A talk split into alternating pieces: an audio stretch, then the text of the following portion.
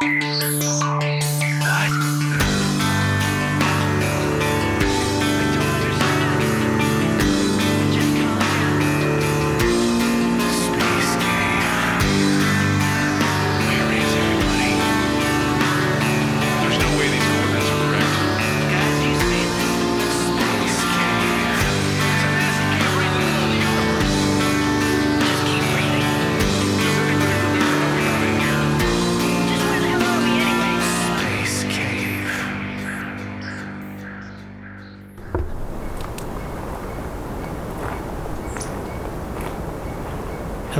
welcome to the Space Cave. It sounds like we're high in the mountains today. Birds singing, creek off in the distance. Nice and peaceful, relaxing time for a chat. Big warg to all of you. And before we get started, uh, just a quick thank you to those of you who've ordered screen prints or DVD copies of One Headed Beast from either thespacecave.com or davidhuntsberger.com. And if you go to davidhuntsberger.com, currently, right there on the front page, is um, a way that you can watch the fully animated version of One Headed Beast for only 99 cents. So if you have a dollar, you want to watch some cool animation, you can even hear some audio of me telling jokes behind it if that's something of interest to you. All right, let's get started with uh, part two of a great chat, one that I thoroughly enjoyed with D Quantz on the Snappy, Mr. Daniel Quantz. So yeah, we were talking about. Uh, uh, part of me feels, to a certain degree, like when I have an idea and then it gets done, then I part of me has this feeling like resignation of going like, well, they did it pretty well. Why do I even do anything? I, someone's gonna do all of my ideas at some point, Yep. and I, st- but I still kind of like the mining of like, for me, that's kind of all stand up. That's the only part of it that's interesting to me. Like, I don't think anyone's really done a bit necessarily about this, Right. which is not the greatest territory to operate in, so to speak, because people, especially in a stand up crowd, they re- comedy is sort of predicated on the notion of like, I'm familiar with this line of thinking. Oh, I have kids. Oh, Oh. I've been on dates. Oh, okay. I'm right. with You can't be too far afield. yeah, you can't get too. You know, if you're starting to talk about anything that's maybe outside of the normal, and that's why people reference things like lowest common denominator and or like, oh, you know, your CBS sitcoms with the multicam. Like, got Yeah, that joke? You're on the couch tonight, buddy. She's not gonna have sex with you for a month. Yeah. You know, those kind of things are people are like it conditions us by what we see to then our behavior reflects it to then we want to see more of that Hmm. and so part of me feels like yeah maybe not having ideas or feeling so compelled to get them out there and it, the thing to me that maybe reinforces that the most is when you go scrolling through all the different platforms to see just how many things have been made where you're like if i were to read the description even of the bad ones that are at the like deep dark end of netflix Yeah. where you're like really scrolling you're like what is this Right. and then you read the description you're like oh that, that's an idea some of my friends have had i've heard them talk about it I mean, I think that the if you're going for novelty, if that's what you're trying, if that's the point of whatever creative thing you're doing is Mm-hmm. novelty, then you are definitely setting yourself up for disappointment because it's so hard to make sure that you're doing something that no one else has done. Yeah. And I think the mistake I made with my thinking about my story was thinking of it as something that was novel. Is and it really wasn't. The whole point was i'm doing the count of monte cristo. Like there's nothing less novel than that literally you know? Um, and so i instead of like going ah fuck just lean into what it is and say no this is what it is and you know it's going to be fun. Trust me it's going to be a lot of fun. Yeah. and you know you don't have to be into that but i'm going to make it. You know especially in tv yeah you you you, you know i would go you talk about like your friends had an idea. And, and, and i think you learn when you're in this industry that um, yes of course every idea like ideas are not they're cheap. Like i went i remember going back uh, to a funeral back east and my second cousin was telling me oh you know she's like you should do a story about um, all of the hockey moms in the hockey rink because of course her kids are all doing hockey and Yeah. she's like you wouldn't believe the drama. And it's like that's what being a comedian is though all the time. Just You're people telling re- Eh, wait, keep an eye on our family. You could probably Yeah. get some material here. I mean you, we, right. And it's similar with a comedian because so much of, of it is your voice and your point of view which is the comedy. And Mm-hmm. you know not necessarily coming up with a new topic although it's you know you yeah you want to find a niche for yourself or whatever but it, it's like in tv it's it's it's about the execution of it you know Yeah. Ano- yeah it's another f- show about a family yeah You know, it's just that's all it is. It's not some novel thing. It's just really well done.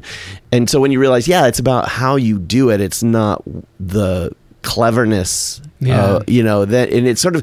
And, uh, I've had to like do this thing where I work on my ego in order to be productive as a writer. You know. Yeah. And to just go like, if I'm writing to uh, make people think of me a particular way, or writing to make people think I'm clever or brilliant or whatever, it's gonna be the worst shit in the world. It's gonna be so bad. I just can't be creative that way. So I've got to like put all of those notions aside, and that includes, I guess, it includes like worrying about whether something.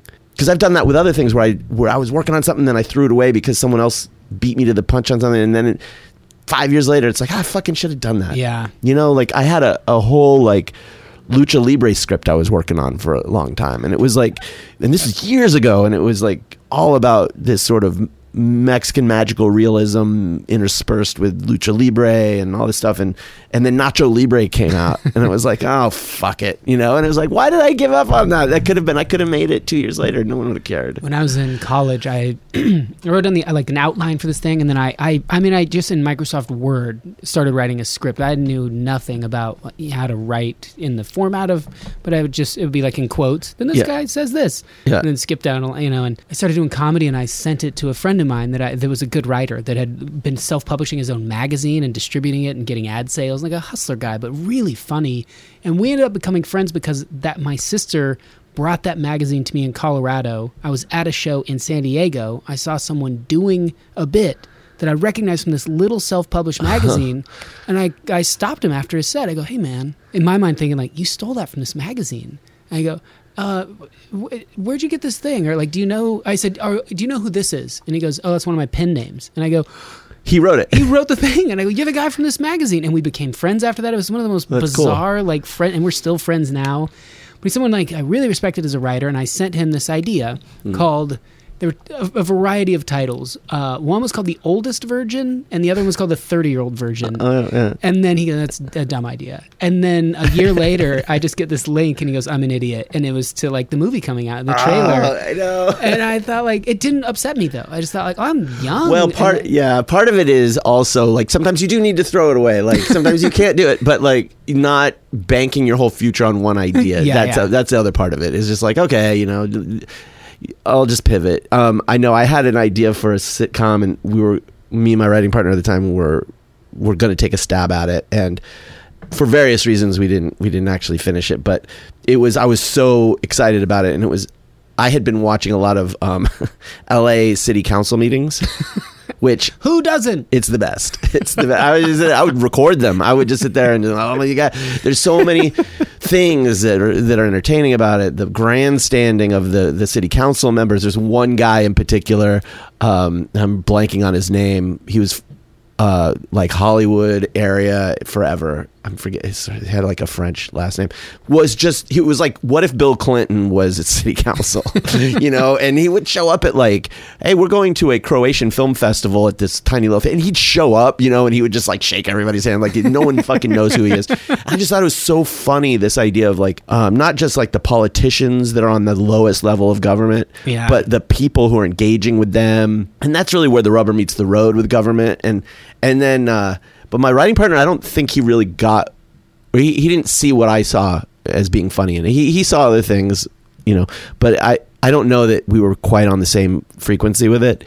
And it just died. And then like two years later parks and recreation came out and it was Ah. and, and actually i wasn't upset. I was just like yep i was right. Like that is a great venue for a comedy. They did it way better than i ever would have. I mean they're so talented." That's how I felt. When you see an idea that is done, where you're like, because your story that you see the comic coming out and you go, I still think mine has merit. I, th- Yeah. I still think I want to tell my story. I think that's the only difference. If you're if you're only trying to navigate into like this deep dark cave, and the moment any illumination comes in, like, well, Yep. no longer a mystery. Got to get out of this cave. Like, whoa, whoa, it's just a little light. and part of that is is, is just confidence in in your voice as being something that's enough Mm-hmm. you know like i'm me telling a story is enough the story doesn't have to be like the a story no one's ever told before And you're working in this very niche sort of area. And in Right. your mind, you're like, when I go to put this out, everyone's gonna know. no one's gonna know, and No not that's also the the like I think that's probably the logic that thieves Thank you for use. that. I appreciate. it. no, it's true. that's what, that's what thieves do as well. Yeah. Like, oh, I could steal. I could steal this. I could not only like do my own thing that's in the same area. Uh-huh. I could just directly steal it, and people still wouldn't know. they still wouldn't know. But we and uh, comics do that all the time. Like, Right. ah, I, I had this bit or I had this tagline or whatever that was similar to s- all the comics are going to know. And you're like, yeah, I guess word will get back, and you have to operate from that. it feels like in comedy that's an inf- a thing that's enforced. for sure if someone gets it you know down on an album or on a taping or something like that we're like that's their thing Yeah. but i've had friends that used a bit that i sent them said hey i just so you know i have a very similar thing Right. and they still went ahead and used it and i'm like i don't care but i'll i do think Hmm. the th- there has to be sort of a a tipping of the cap or a general like hey is this okay Yeah, yeah, the courtesy. yeah, I've seen it come out on Twitter before where some third party person goes, "This person," and then the two comedians both see it and go, "We're friends. We each just, you know, it's just parallel thinking. No big deal." That's actually something I've been thinking about a little bit lately, which is um, this idea. You know, more and more that's happening because we're all kind of thinking and, and watching the same things and checking the same Twitter feeds and seeing, and with with all the craziness of the political climate, I feel I am not allowing myself uh, to look at the corners of the world that everyone else isn't already looking at Yeah, you know, there, there's this feeling of there's a four alarm fire. I have to watch the fire. Everyone else is also watching the fire. So my source for ideas is no longer going to be coming from uh, places that I've mined in my own free time Yeah. because I don't spend that free time there anymore. I spend that free time just screaming.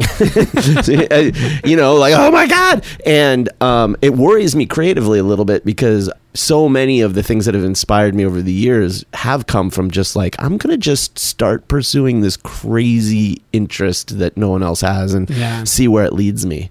And i just don't do that anymore you know and, and i and, and, and i have been thinking like i need to carve that time out now and just yeah, yeah, I was thinking like if you say, um, well, that's what the, you know, they want everyone to feel panicked all the time, and so you have to not do that. I was thinking, yeah, that's like saying that guy who has the gun pointed at your family, he wants you to be panicked and scared about your family, so don't do it. It's like, yeah, but he's still pointing a gun at my family. yeah. I can't just ignore it. So it's a real challenge to to to say like, okay, I'm gonna. How much time can I unplug before I feel this desperate need to go back and find out if the world's blowing up? That whole conversation that gets brought, you know, people. I would hear the comedians say this all the time when the election was in the process. People go, "I don't want Trump to win, but if he does, it'll be great for comedy." And I would just get so upset and like, because there's that feeling like that. That's what art does. Art as a whole, like it starts really tearing. The, it starts to shed a light on the inequities or the the evils of this. And I feel, and people, you know, the word gets tossed around a lot, but like privilege. And I feel like Yeah. art comes from a very privileged place a lot of times. Where like Especially if you look at the history of art. You, but you have to feel that you're privileged. If Yeah. you if you're a tortured prisoner and you like I I've heard someone say this on one of the Inside the Actor Studios where he's like, if I have my paints, I'll paint. If you take those away from me, I'll draw in the dirt. If You take away my stick and lock me in prison, I'll prick blood out of my finger and I'll draw on the wall. Mm-hmm.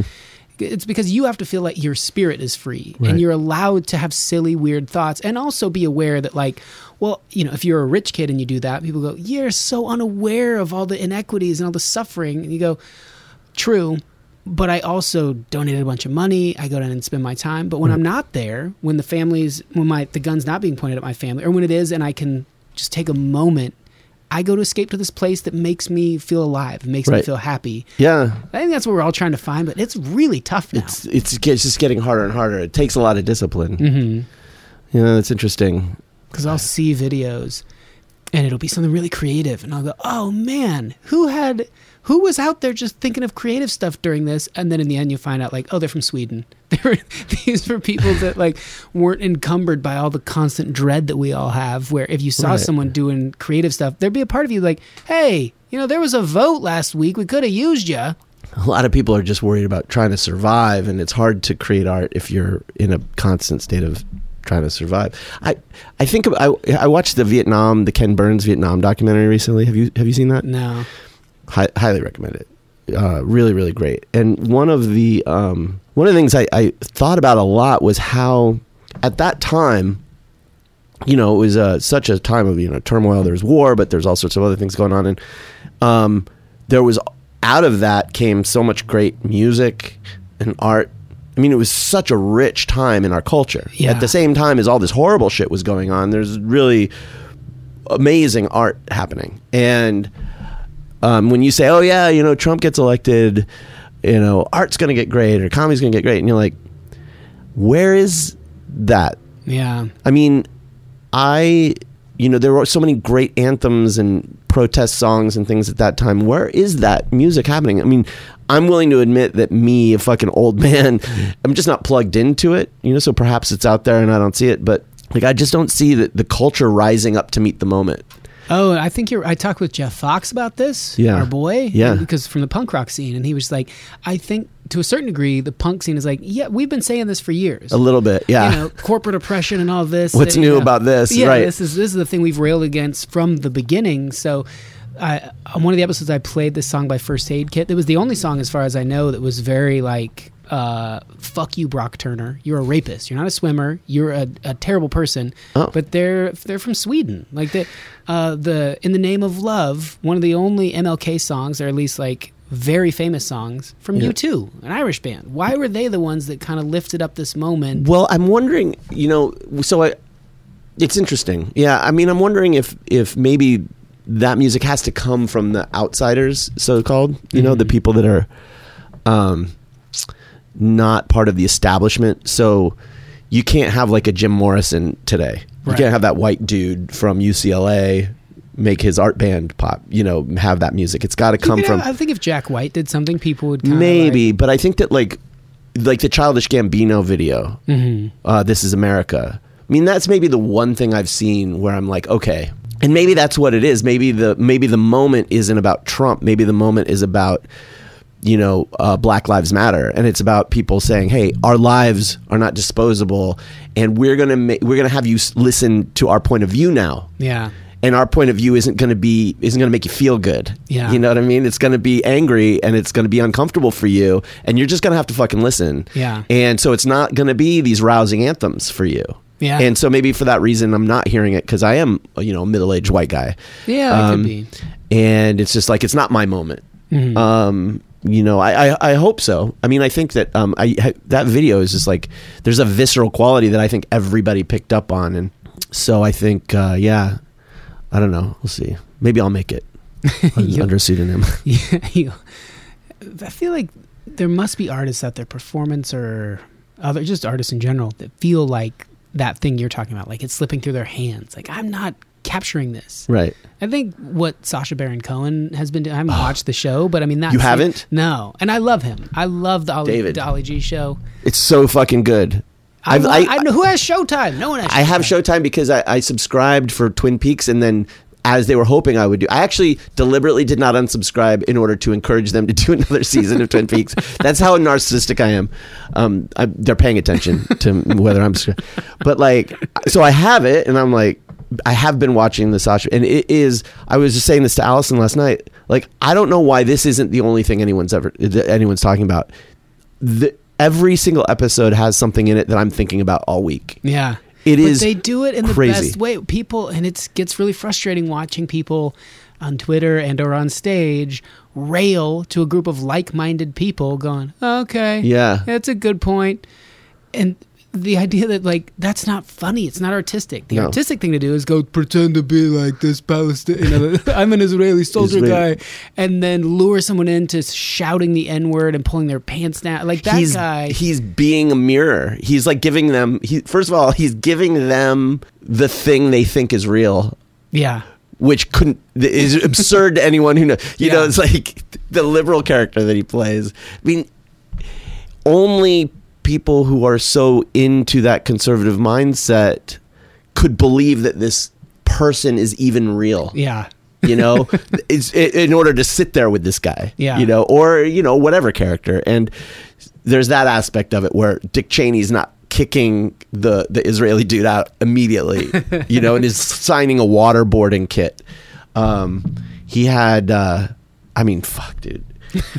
I, I don't want to spoil it for people. I just people should fucking watch this But show. yeah, that's so we were talking about your idea and like no, but no. And if he were if someone if he were ripping off someone else's show, right. we don't really know. Now that he's ripping it off, but they go, oh, you know. uh, So my friend Harmon Leon, who is on this show, Mm-hmm. his show at the Fringe every year, is he infiltrates. He goes in, and he's been a part of like the.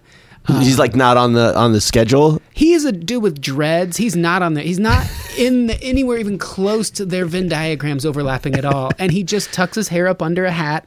And he's been a part of the Oath Keepers. He's been at like church services where they do like the tongues thing. And he's been at a this crazy religious haunted house where Hell- Hell House. Hell House. She's having an abortion. Yep, she's going to hell. She's going. Yeah. He's been a part of that, and like one of the members, like involved with the the crew. I mean, he's really been involved in some of these Wow. scenes, but just hasn't had the light shine in the same way. Hasn't had the exposure. Maybe maybe the ingredient that's missing, like we are talking about that finger that just points, like this one, because their ideas are very similar, but his ability to to draw it out, to bring it out.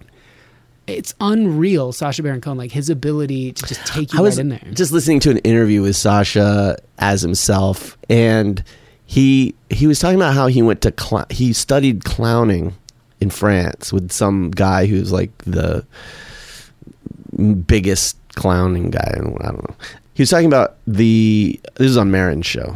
Mm-hmm. Plugged in fucking competitors, but you don't want to listen to that. Listen Sure to this. you do. Yeah, sure. Lots of good podcasts. You, everyone there. has enough time. Um, yeah, look it up. It's a good interview, and uh, he's talking about bouffon versus clowning, Mhm. and Bouffon is a style that comes out of the outcast, what we were t- just talking about, and how um, it was an angry type of uh, mimicry that the outcast people who were literally outcast from from a society. They were literally forced to live in the woods outside of a city were were allowed once a year to come in this is during the middle ages to come in and do a play and they would like angrily you know make fun of the burgomaster or the king or whoever and and uh you know these would be like dwarves or just people who Jews you know?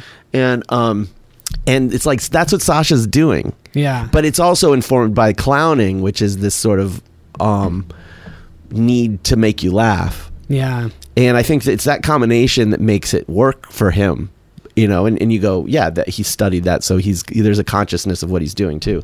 Um, but I, I love the idea of being very conscious about your the, how angry you are, you know, and that this is not like I I know what I'm. It's sort of the Colbert thing, you know, where Colbert was, you know, he was silly, but he also understood his point of view. Yeah. And his point of view was I'm I I'm angry, Yeah. you know. Yeah, the I mean, the, I watched a comedian. For me, that's always the medium it comes back to. Mm-hmm. Like, where did people pursue it from? Were they able to be so silly and cartoonish that you could feel that rage simmering underneath it, but the crowd was howling with laughter, but also going like, "Oh man." this I really have to think about this as opposed to just like clapping and nodding and yep yes I agree with this Right. yes which is kind of what it's turned into more- yeah, so much. it's days. so much of just like I'm on your side. Those are good points. And uh, there was this guy that got up and he was an atheist and he was just just full of rage, just yelling things. Where the crowd was just like it was in Austin and he was treating it as if he was in like the heart of the Bible Belt and he was like converting people. like the wrong audience for yeah, this. everyone's just sitting like, dude, we're. I mean, mostly like-minded people here, or at least open to hearing your perspective. Right. But you're just yeah. So you didn't go out in the forest and figure out a way to be like, oh, I'm mad that they kicked me out, but I do still want. I'm aware of it. How can I go in and Yeah. get them to pay attention to my play? Those finer things of like what artists really do. Like, oh, I painted this, Right. but like, I painted little subtle things in here. I Right. painted things that I'm gonna or I'm gonna challenge you to laugh at yourself. Mhm. So I'm going to put you in a position where either you learn to be humble Yeah, and laugh at yourself, or dig your heels in. Either way, I win. yeah, You know. um, yeah, because I think that the, the ability, you know, th- this thing where you know, American comedy for, you know, all these years after World War II was dominated by Jews. You know, it's like it's no coincidence that American Jews turned to comedy after the Holocaust. You think, my God, something so horrible. You can either just be overwhelmed by this horror, or you can learn to laugh as a way of coping with it, right? Mhm. And and I think that like that ability is very healing and it's very good for people. And so to challenge people to laugh at yourself, hey, stop taking yourself so goddamn seriously. You know, like if everyone stopped taking themselves so fucking seriously in this culture, wouldn't it be a better society right now? I think, and we have this discussion a lot, but as far as just sense of humor, Yeah. like Jewish people, kind of of any age, usually pretty funny. Old Jewish guys, Mel Brooks, and Right. so funny. Uh, Southern black women, particularly when they're so like, fucking fun. so Dude, I was at the Apple store uh, this weekend, and there were these two older black women, and they were and they were talking to uh, Apple Genius, who was, and it was like they were so just naturally funny, Mhm. and just I was just like, fuck, man, like I I want to just turn to them and be like. You guys just made my day. You're, like uh, this was so enjoyable listening to the the. It, they were trying to be funny. I mean, they were. They were trying. They were making jokes and they were talking about, you know, she one woman was like, and these are like older ladies. She's like, oh, all these guys in here are too short, you know, and and it's too bad because I'm like so horny and everything. And you're just like, you're saying that out loud. It was I don't know. It, it, there are there are certain cultures that I think just and again like black people have had enough horror that the Irish. That was going to be yeah, yeah, like cultures where there's been trauma, Mm-hmm. collective trauma. Well, no doubt they're going to be funnier. yeah. You know, uh, yeah. There's something. It's funny. Like comedy kind of comes from that in a way. Like what about art? Like, I mean, I, I don't know why it turns into you're suddenly like the. But I think everyone has feelings on. Not that you're like my go-to expert guy. I'm like, no, you're an art historian. no, I am. I am. but when you I, get I got into, a perfect score on the AP art history class. Oh, wonderful. Yeah, so I know. Okay. Uh, when you when you're writing, when you sit down to write things, you know, I think that like when Moonlight came out and it made people feel like, oh, there are stories that haven't been told. Oh, isn't And it great? Felt, it felt amazing. It felt like, oh yeah, let's stop with people going into pitch rooms like, what about a guy who uh, I don't know, maybe he's got a truck that won't stop or you know, like, honestly, you know, like I know this is going to sound what do they what do they call it? Virtue signaling. It's so all these phrases that are so annoying. It's like oh, but like I remember thinking this when Sofia Coppola was starting to make her movies, mm, and thinking you know, Lost in Translation is probably the best example of this. And I just think here is a movie that is so this could only have been told in this way by a woman. mhm. It it was it was just very it was very female in the best way. It's I love that movie, but it was like no, this is not a guy's point of view. yeah, This is just not a man's point of view. This is a woman's point of view on this story, and it's great and it's refreshing. And then lately, you know, you have so much that's coming out. You know, like not just Moonlight, but you have it you know Atlanta. You have Insecure on HBO. You have so many more voices who haven't had an opportunity and. The stuff feels vibrant and it feels fresh, Yeah, and it's yeah. like, how many times do I have to see? I mean, as a white guy who wants to tell stories, you know, I'm I understand that like my point of view is not as fresh as uh, you know it, it's been it's out there. I'm not gonna have something that's gonna feel like, oh my god, what is this? So I, I guess I'm arguing against my own, you know, having a career here. But No, it's but like I think- I love it. I love. Why aren't people embracing this more? It just feels like that's where the energy is in art right now. I completely agree. All the shows you named, I, lo- I thought saw Ladybird recently. Yeah. Similar kind of thing where like just the it the emotion of it. You know, I think Mm-hmm. people have talked about before like a lot of women are editors. Yeah. And like Patton had this joke about like men just go out there and they shoot film as if they're like you know, ejaculating like ah, more, more film. Look how much film I got rid of, and then the lady's like, "All right, sport, there you go. Let's go ahead and see what you did." And then just capturing and like, okay, this is a story now. And I think there's something to that, but I also think just like women behind the lens, Oh yeah. more access to more emotional depth. Watch the first three episodes of The Handmaid's Tale. They were directed by an unbelievably talented uh, cinematographer turned director, Reed Morano. She's just, I, I don't- she's fucking brilliant. And mm-hmm. and again, like Sofia Coppola, like this is a point of view that feels really, really fresh. Now it's also just she's really super talented, but but the way she chooses to direct a scene, you know, I, I think part of it is like most people don't know how to. I even people in this industry, frankly, don't know what good directing is. Like mm-hmm. they, they wouldn't know like why if this is well directed or not. Uh, a lot of times they're they're pointing to cinemat things that have nothing to do with the with the director, right? Yeah. But you know what that what a director does is is they choose how to shoot it, how where to put the camera, how, where to put the emphasis, and you know all these things. And and there are scenes in *Handmaid's Tale* that that are some of the one in particular one scene that I think is maybe the best directed scene I may ever have seen in TV, and um, it's a scene that's all about restraining you from the moment. It's not showing you the thing that's happening. It's it's keeping you in a person's frame of mind.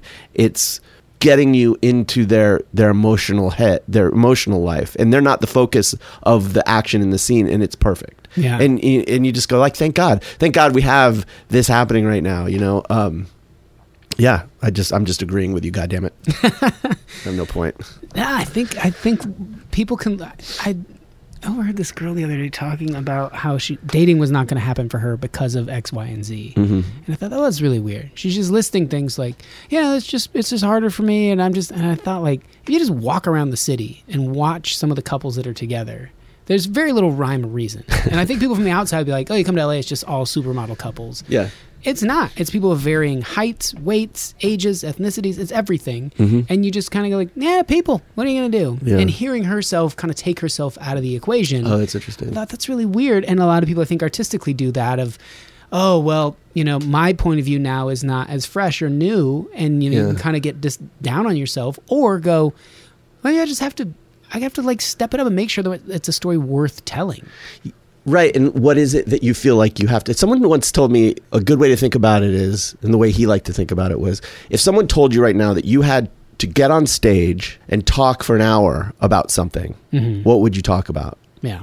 And like whatever that is, whatever that thing that you would have to, that's where you should sort of steer your art because that's where the energy and interests are going to be. You know, Yeah. instead of trying to think, when I was a reader for so many years in development and production, and like every script, this is like mid 90s, so, you know, keep that in mind. But it's like every fucking script was die hard in a, you know, blank. Yeah. And it, it just everything is so derivative of shit, just so derivative. It's like that's because those people are just trying to make stuff they think producers are going to want to buy. Yeah.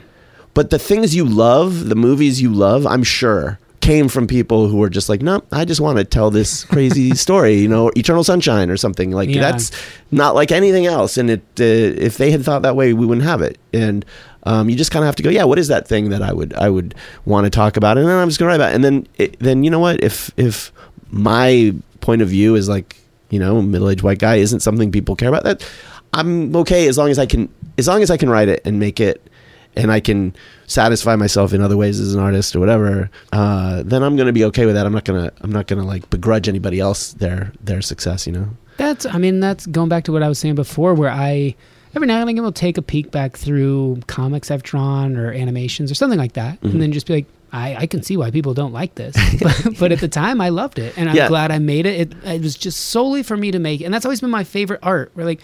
What made you do that? Like, I don't know. I just liked it. I just thought it was funny, or I thought it was cool. I just wanted to draw it, or craft it, or sculpt it, whatever. I just wanted to make that thing. There it is. Yeah. Yeah, that, I think that's what drives me these days. Mhm. It's just uh, now, unfortunately, or fortunately, whatever. Uh, for the last couple of years, it's only been like non-writing stuff. So I've really haven't been writing for a few years. I've been like sculpting and just random shit. The you know? things you showed me though, I really walked out of there being like that. I just loved it. That you Oh, just, like- thanks. I just like it. Just seemed, and granted, like you could probably trace the steps to a certain degree. You could go into your mind and be like, "Oh, well, you like Twin Peaks," and Mm-hmm. Yeah. then you, you, when you thought like, "I'm gonna sculpt some stuff," but for me as an outsider, I was just blown away. Like, who would think of that? who would think to like make this little thing that you made? I just like the totem. the totem, Yeah. yeah. I thought it was so cool. And it Yeah, was really well done, like the relief and everything and the perspective. It's just I thought like the the care and the time that goes into that. there there's something so satisfying about that became this weird obsessive thing where it's like I need to teach myself how to sculpt. And then it was like I couldn't do anything else. Mm-hmm. And it was like, well, this is a real waste of time because this isn't going to lead me to any revenue stream anywhere down the line. I'm starting from zero. So, I mean, you know, by the time I would even even if I did, by the time I would get any good at this, is going to be. But nevertheless, it's like I couldn't think of anything other than so I was just sculpting little random things, and I made these like during the election. I made like a little Hillary and a little Trump, you know, and and uh, and I sold some of them, and people were so nice they bought them, and it was, and I thought they were that was a lot of fun, and so I just kept going, and I don't know, like now I still do it, and it's So then it became a revenue stream. well, I, I, I needed to pay for the material. I was spending a lot of money on like resin and, and silicon and stuff like that. So I I will was- say that dudes typically, if you go out to a park and there are a bunch of guys flying around, you know, not drones, but like old planes, you know, RC radio controlled planes, it's dudes. And they, they're making, you know, little model airplanes or whatever. There's a natural thing there that I think is a little bit. There's the bizarre hobbies. I think everyone. I am hobbies. definitely drawn to bizarre. Oh, this is another. Now, so talking about like having an idea stolen. Now, this is not that exactly, but it was like while I was sculpting, I was like, the thing that I want to do, the the goal of this for me is, is I want to make automatons. Like I, you know, like those coin operated things from the turn of the last century.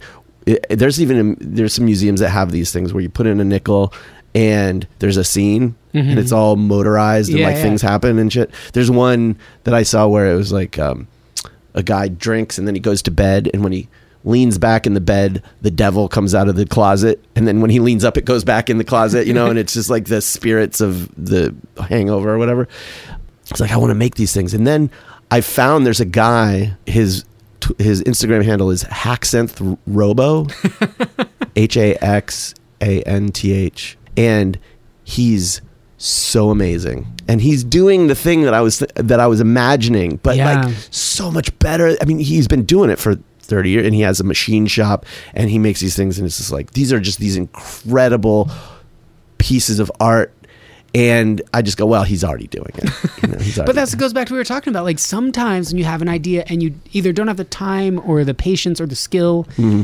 When when you see that someone else has done it. Yeah. it's such a good feeling. It is. It is. Like I'm just obsessed with the dude. I don't. Yeah. I don't begrudge. I'm, I'm like a huge fan. You know. How dare you take this thing that I was thinking about maybe doing one day and then you've gotten really good at it? well, it, it- what it does, I think, what you know, the competition's good. So, so back to the, the the graphic novel thing that I'm writing, and and what it does is it forces me to lean into my lean away from the things that are superficial about it. Mm-hmm. And more into the things that are unique, and those, those are the things that are better anyway, Yeah. right? So you just go, okay, well, right.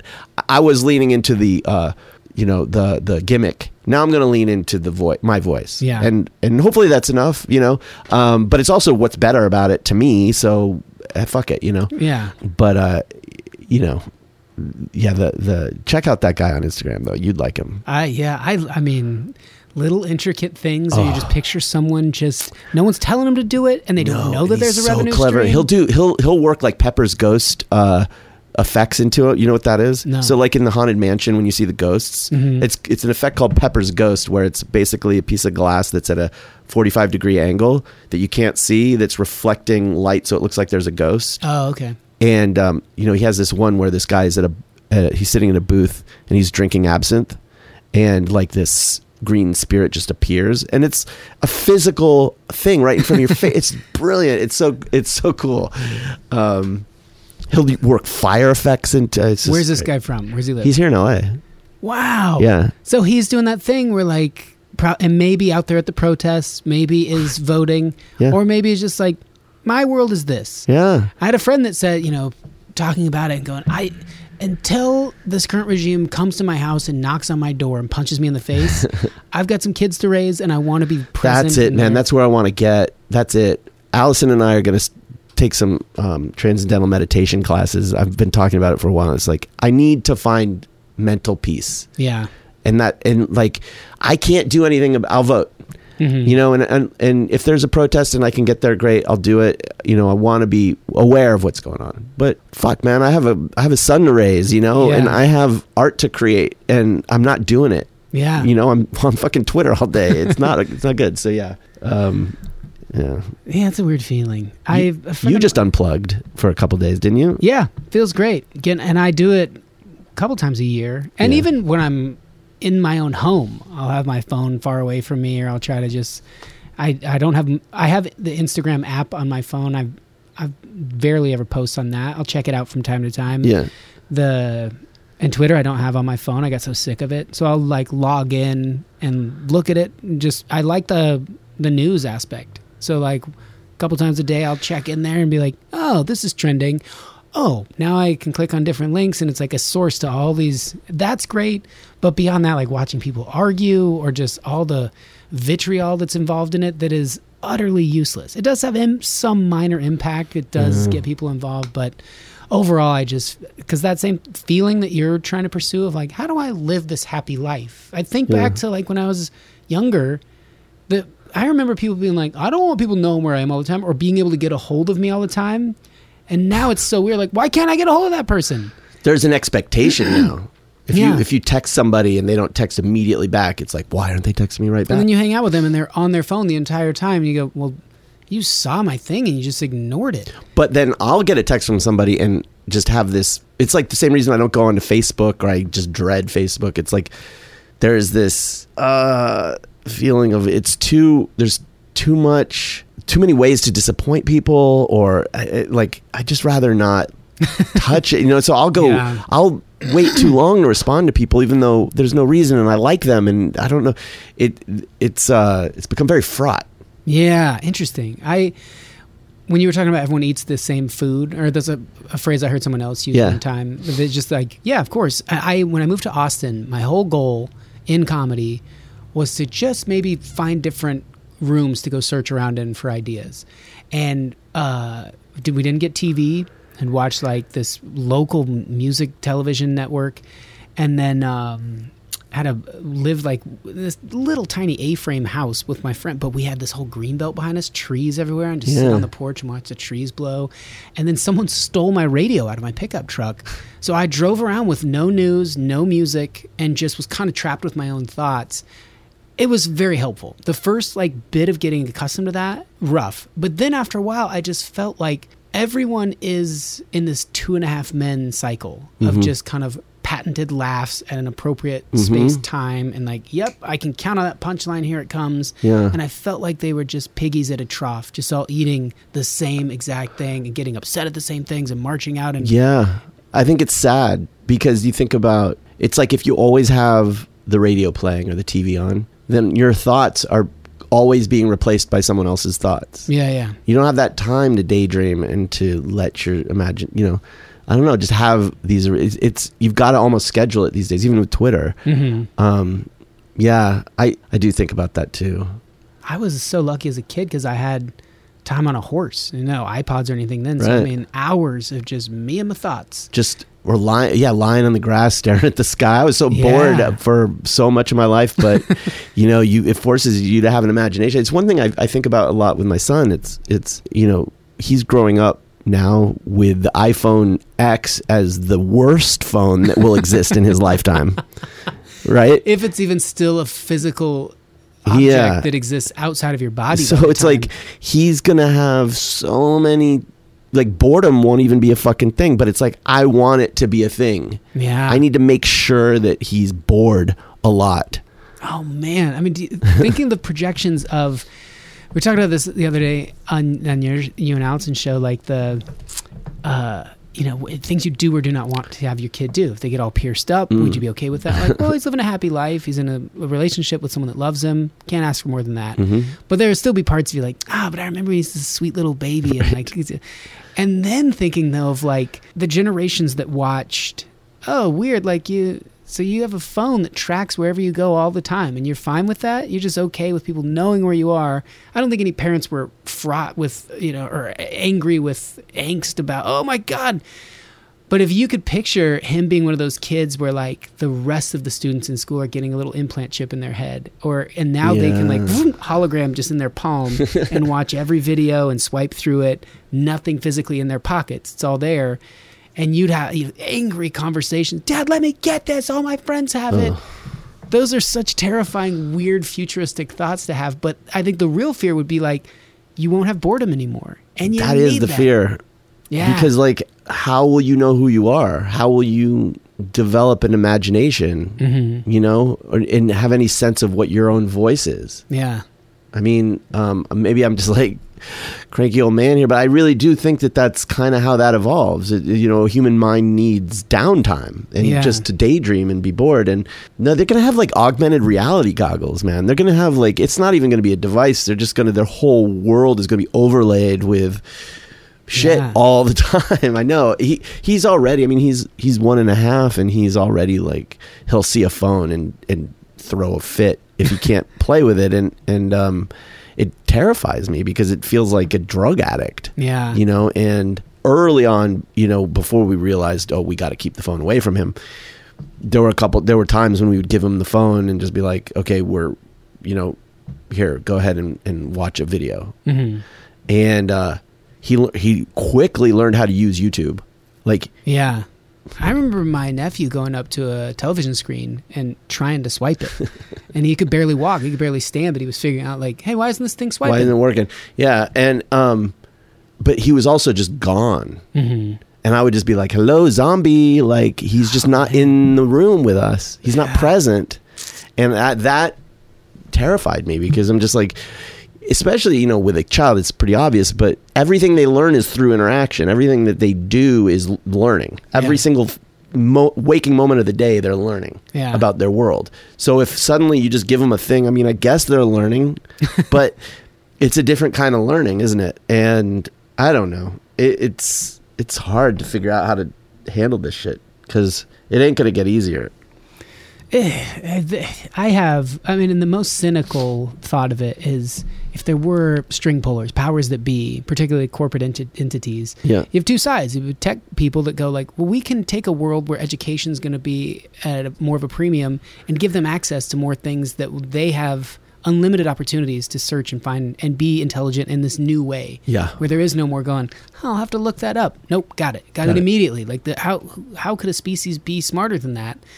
But they the Navy got rid of the sextant for navigating. Uh, they just use GPS coordinates now. They don't. There's no more like, all right, hold it here and look out where the horizon is, and then when the Yeah. stars. No more need for that, which is a very like humans using tools as opposed to humans just being like, well, there's something up in the sky that I'm. It kind takes of the tool away your your. Uh, there's something that is taking away from you. your because- self reliance. Yeah. Yeah. it's like when you learn to use the sextant or you you you do that yourself. You've had to learn how to use it. Right. and there's something physical about it and you go like and there's a there's just a sense of um i mean you can't do that and not think of all it took to learn it yeah. and if you're just using gps you're not necessarily thinking about that it's like this act of faith and if everything's just an act of faith like ah so it works i don't know Yeah. It's like there's a there becomes this divide between our lives in the sort of I don't know uh, is I don't know how to describe it. It's there's like a yearning. I think um, it's sort of like why people are drawn to LPs and stuff. It's like there's a yearning for an analog life, Mhm. you know, and and uh, and just making things with your hands again because I think it, we need to be reconnected to the ingenuity of humans. Yeah. You know, it's it can't be this abstract. We have to like make things. I've got to make things. I've got to. I was like really into tin type photo. I, I was like for because this graphic novel I'm doing takes place in in the sort of late 1800s, early 1900s. I was thinking would be a lot of fun to do tin type photos as like a promo thing to try to raise money. uh, and uh, so I totally went deep into the rabbit hole on doing that and may Mhm. still do it one day because it's just awesome. But it's Yeah. there's something so satisfying about that. Like you can just make an image on a piece of metal or a piece of glass, you know, and it's like it's going to be imperfect and it's going to be blurry. Uh, you know, it's the edges are going to be all messy and weird, but it's uh, you made it as opposed to just like I have five thousand pictures on my phone and they they're the you know they're just I mean they're important because they're my son whatever, but it's they don't quite have that like feeling of satisfaction of like a photo would have.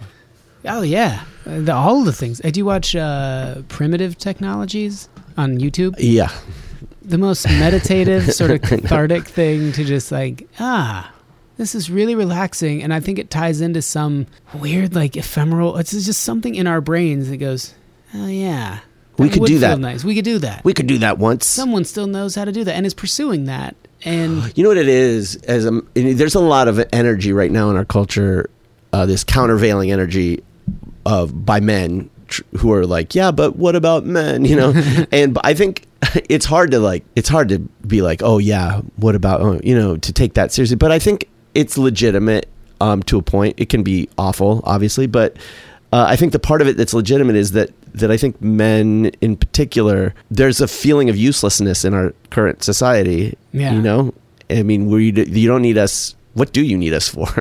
you know, well, there's, I mean, the trades, electricians, things like that. Right, on those that are level. specifically only dudes, but those things are so not in vogue currently. That the Right, people but- that are doing them, I think it's breeding this. I mean, who knows? But m- people that are in those trade schools, largely men, are looking around going like, "Last bastion here." yeah, I'm a welder. Yeah, I'm a. I work with my hands. I'm building the infrastructure. I think about that as like I'm right now we're doing some work on this house and and you know we've got these guys and they're working on the house and I think man that's fucking I wish I could do something like that because that just feels so satisfying to be able to just build you know I'm going to I'm going to knock this wall out and put a door in Yeah. you know and fucking I do think that just so many guys are missing that right now they're missing that that feeling of like what did I do today when I was a horseshoer, I mean, guy, a lot of times it was, oh, I bought my daughter a horse, Yeah. and now she's got to learn like what goes into it. But it'd be the parents, and a lot of times the dad would come by, and they would just be beside themselves, like, so you just. You just pick up his foot and he'll just give it to you. You go, well, I ask him, you know, but he, man, you you you farriers, your forearms, you got such big forearms. Can I take a picture? yeah, all right, man. Like letting a grown man take pictures of my arms. of your forearm. well, now isn't that exactly it though, right? Like he's fetishizing the symbol of you as someone who's doing something, Mm-hmm. right? Totally. He, I mean, he is what he's successful by every measure. You know, he can afford his daughter a horse and to stable it, and things that men would kind of go, yes. In the old patriarchal days, I've provided for a family. I built this home with my two hands, and we raised this It's too abstract though. Like we're still in if you look at the like course of evolution, I mean, we are not that far from when we were living in just you know tribes Yeah. in the in the you know the fertile crescent you know what i mean like Yeah. it was really not that evolutionarily we're not even hardly any different Yeah. and so there's still this incredible it's that feeling of when you're out in the woods and you have a campfire of just like ah yeah. you know because that's how we evolved and we're no different and so um i do think that there's a need in us as you know and women have this sort of thing that's slightly different i think but it's like there's a need to feel like i have a you know a, a use that i can look at that i can feel like i did a thing Yeah. and it's not just uh, I drove to a cubicle or office and sat there, answered phones, and typed some things into a spreadsheet, and then went home. That doesn't feel like you did anything. Yeah. And so this devaluation of that effort as being important in the home, you know, like yeah, you bring in the the income, but you know, whatever. Do you really do anything? You know, and um, I I think it's creating this intense dissatisfaction with their lives that men are feeling right now. You know, and uh, that needs to be addressed. I mean, I I don't know. I look at like countries like Norway where they a person can just become a garbage man or whatever and there's no shame if that's what you want to do because it's just like this sort of socialist society and Mhm. you know they're not like overly focused on ambition and I think yeah that'd be great like what if all you do want to do is is build a house but but you have this need to be really rich you're not going to do that but if it doesn't matter am I making sense right now am I rambling I feel like I am but you know what I'm saying I do. I, I remember being at a bar when I was in Austin and I was no longer horseshoeing. And this girl uh, said, What do you do? And I said, Oh, right now I'm substitute teaching. And she goes, Oh, that's noble. But she said it in such a way of like, Oh, you're willing to be so poor, but at least you're kind of helping out the kids. And I was, I, it, it was a weird feeling that occurred to me of like, Oh, she just kind of demeaned me. Yeah. She just sort of, it, she might as well have, I don't know what it is there, but it, looking back on, and even at the time, I think of a, I was aware of it of like, this is a sort of a male Yeah. driven kind of ego frontal lobe. Hey, what? Hey, yeah you know, I rather than like, yeah, I I guess it's noble. Okay. I mean, the thing is, like, when I think about it, obviously I love writing and I want to do that. But if I were to think, well, how would I want to spend my day? You know, it, I would want to spend it like, I would, if I could do my day exactly the way I wanted it, it would be like four hours of writing and six hours uh, in a metal foundry. I would love to learn how to do, you know what I mean? And just doing lost wax castings and, you know, how to put patinas on fucking bronze sculptures and shit like that. Like, but that doesn't pay shit. Like, you can't do, you can't, you know, I make good money in a, in a fucking office. So I continue to do that. But, um, I think that goes back to like the initial question of, you know, with running and everything, like willing your mind to take your mental state, etc., to a place you want to be, or Yeah. can you can you be in the boat where it just kind of goes in a direction where you're like, well, that's what I do, and it's Yeah. successful, you know. I think everyone's battling that constantly. Uh-huh. I'd maybe I think I might be happier if I was actually out there chopping down trees, and And you probably would though. for maybe a day or 2 and Mm-hmm. then maybe you'd go, well, this is repetitive. Every day I just chop down the trees. right. If your passion is chopping down trees and it's what you chose to do with your life, I don't think you would get tired of it. But are people's passions now the feeling?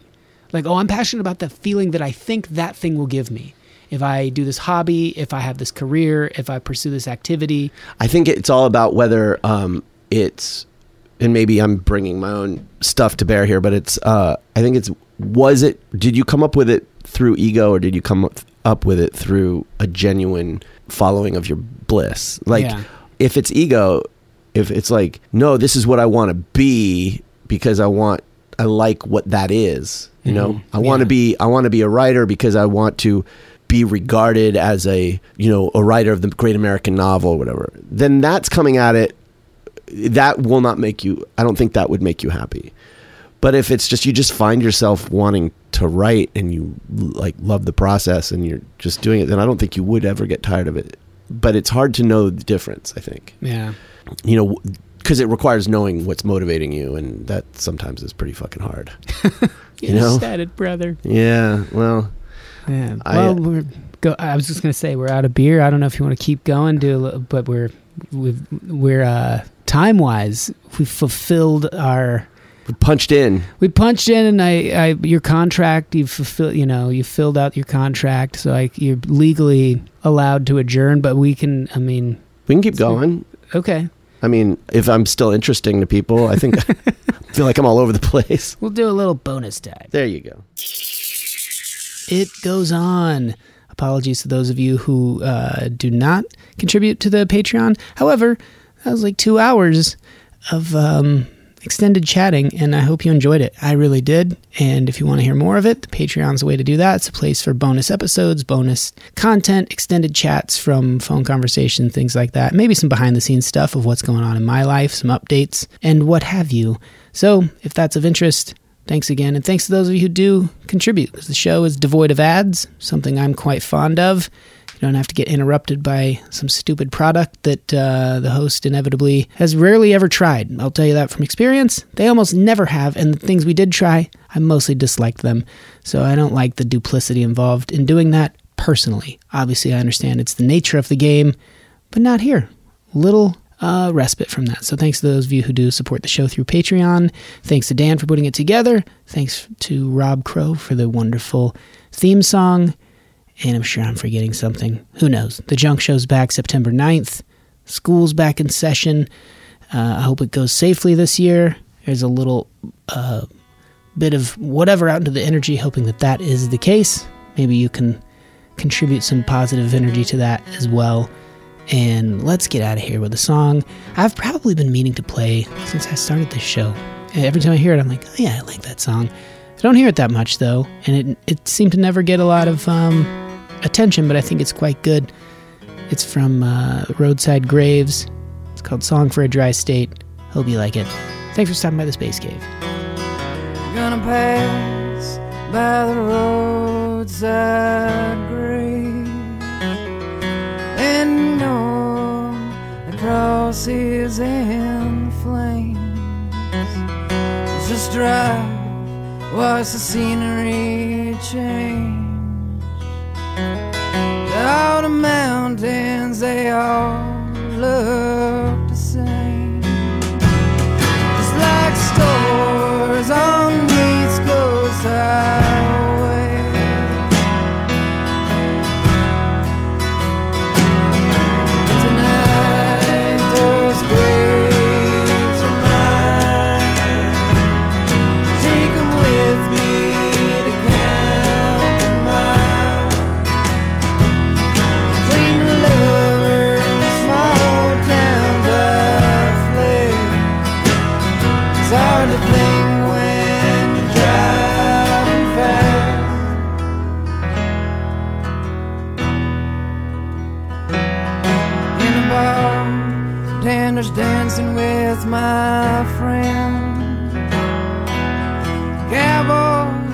on, he's getting jealous.